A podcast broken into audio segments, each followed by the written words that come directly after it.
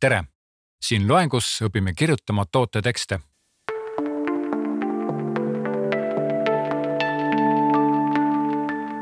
E-poe tootetekstid on nii nagu suur tekstide kogumik, kus iga tekst sobib tervikusse. tootja lehel olevaid andmeid kindlasti ei soovita kopeerida ja paste ida tootekirjelduse väljale. sedasi ajad oma ostja lihtsalt internetti lisainfot otsima.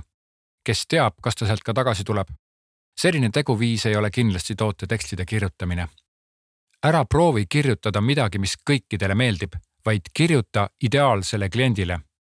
ideaalse kliendi puhul mõtle samamoodi kui sihtgrupi puhul, suuna teksti kõige tõenäolisemale ostjale ja teised mõistavad nagunii. toon siia paar näidet.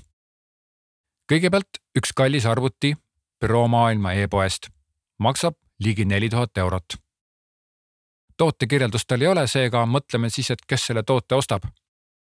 arvutispetsialist tuhnib ilmselt maailma veebipoodides ja leiab samalaadse tööjaama jaoks jupid, millest arvuti kokku panna. büroomaailma e-poest ostab arvuti see, kellel on vaja valmis tööarvutit ja korralikku tööarvutit.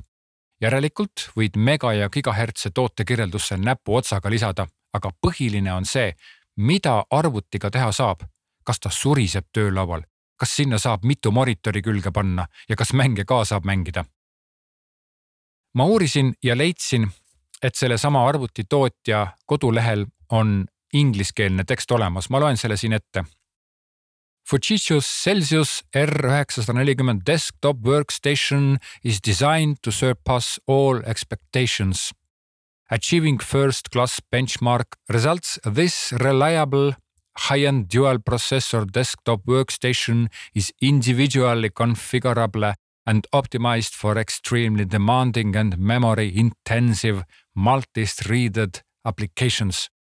Celsius workstations offer you an IT made in Germany quality in which you can trust. huh, päris sihuke eepiline tekst oli, aga ta kuidagi nagu sobib sellele ja tegelikult see tekst andis edasi ka päris kenasti kõik olulised omadused ma proovin nüüd kirjutada sellele samale arvutile eestikeelse teksti ja tootja lehel oleva teksti põhjal. kuulake. Fujitsu Celsius on kõva tööloom, kes ei karda multitasking ut ega mahukaid profiprogramme. Saksa kvaliteet ja optimeeritus annavad sellele võimsale tööjaamale vinged testi tulemused, mis kajastuvad päriselt ka sinu igapäevatöös. sa ju tead seda tunnet, kui sinu tööprogramm avaneb peale esimest kohvitassi.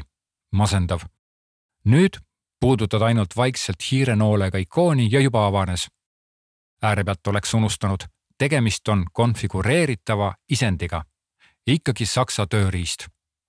no kuidas tundus? mina usun küll, et tööarvuti ostjat võiks selline kirjeldus kõnetada igatahes rohkem kui kirjelduse mitteolemasolu. ja teise näite toon siia veel. meigipalett nelikümmend kaheksa matte ja Shimmer maksab neli eurot saadaval Kaubamaja e-poes. kuigi võiks arvata, et niivõrd palju hinnatakse influencerite ja Youtube erite poolt meigipalette, et tootekirjeldust pole vaja, siis tegelikult see, kes on sukeldunud tootearvustuste ja mõjuisikute maailma, võib-olla mingit lihtsamat ja odavamat meigipaletti ei ostagi. selle meigipaleti sihtgrupp on naine kellel on vaja lihtsalt ühte võimalikult laiade võimalustega meigipaletti. seega suure tõenäosusega tuleb rääkida algaja või sellise naisterahvaga, kes harva meigib. olemasolev tekst toote juures on selline. tugeva pigmentatsiooniga meigipaletis on nelikümmend kaheksa matti ja sädelevat värvitooni, komplektis lauvärvi aplikaatorid. napp ja lakooniline. kas pole? kuidagi nagu ei, ei isuta ma teen siis oma versiooni ja sihin siin selle teksti eelnevalt kirjeldatud sihtgrupile. see on siis, kui pead minema ja olema kaunis. nelikümmend kaheksa värvi annavad hulganisti erinevaid võimalusi ja varjundeid, et saaksid leida ja arendada oma meigistiili. lisaks on komplektis ka lauvärvi aplikaatorid, seega sa ei pea neid eraldi ostma. muideks, äh, sellel meigipaletil saad valida mattide ja sädelevate toonide vahel mis on pigmendirikkad ja jõulised, mõeldud värvikamatele natuuridele. minu meelest tundus nagu parem kirjeldus. liigume edasi. alati kirjuta ostja vaatenurgast, mitte poe seisukohast. toon paar näidet. kumb on õigem ütelda, kas ketaslõikur või rellaka? mis sa arvad? no loomulikult ketaslõikur. Aga milline on see otsisõna, mille peale ketaslõikur Google'i otsingus välja tuleb? loomulikult rellaka. kas kasutada sõna rellaka, see sõltub juba brändist ja brändi häälest. saja eurone rellaka on ilmselt meistrimehe tööriist. minu leitud näidis on tekstidega kenasti varustatud ja kuigi valdavalt on info toodud punktidena, siis kõik on kenasti vormindatud ja sobilik. Töömees tahabki ju lihtsasti söödavat infot ja selgesti esitletud omadusi, seega sobib. toon ka teise näite. see on voodikatte Jyski e-poest. see on siis voodikatte Sorrap ja maksab seitse üheksakümmend üheksa.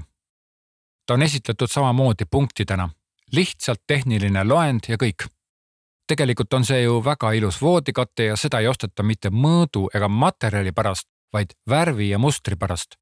Küsimus on ju selles, millise tunde see voodikatte sinu tuppa loob ja millise sisekujundusega see voodikatte kokku sobib. ma usun, et selle toote tekst võiks olla rohkem ostja seisukohast kirjutatud. proovin asja parandada ja kirjutan toote teksti, mis kõlab niimoodi soojades pastelsetes toonides voodikatte harmoneerub väga paljude ja erinevate sisekujundusstiilidega. tema ruuduline joonestiku muster annab nauditava faktuuri, millest kohe tahaks käega üle tõmmata. kõige paremini sobib see sisekujunduselement kindlasti mahedate toonidega tuppa ja tänu neljakümne protsendilisele puuvilla sisaldusele ja kergele kaalule on teda hõlbus hommikul voodile panna ja õhtul ära võtta. Nonii, kuidas tundus?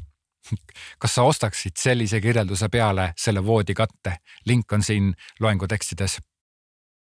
liigume edasi. Ma lisan siia mõned lühikesed küsimused ja vastused, mis ma arvan, et sul võisid tekkida. küsimus. kui pikk peab olema tootekirjeldus? ja vastus. ideaalset pikkust ei ole. üldiselt paar-kolm lauset sobib, aga võib-olla ka rohkem või vähem. see sõltub e-poe stiilist lisaks tootestiilist ja võib-olla ka valdkonna stiilist. Samuti on levinud praktika, et lühem lauseke pannakse tootepildi juurde ja pikem kirjeldus avaneb kusagil allpool. järgmine küsimus. mis peab kindlasti olema mainitud tootekirjelduses? ja vastus. mis asi see on, mida sellega teha saab, millised on põhilised argumendid ma olen selle lähenemise siin ise välja pakkunud ja arvestanud siin just nimelt Eesti olusid ja Eesti e-poodide maastikku. Järgmine küsimus. kuidas saada mahlakamat tootekirjeldust? ja vastus. kirjelda sihtgrupi päraselt kasutusolukorda, toetudes põhiandmetele ja argumentidele. nii, nüüd sai vist kõik. järgmine loeng on tootekirjelduse iseseisva töö kätteandmine.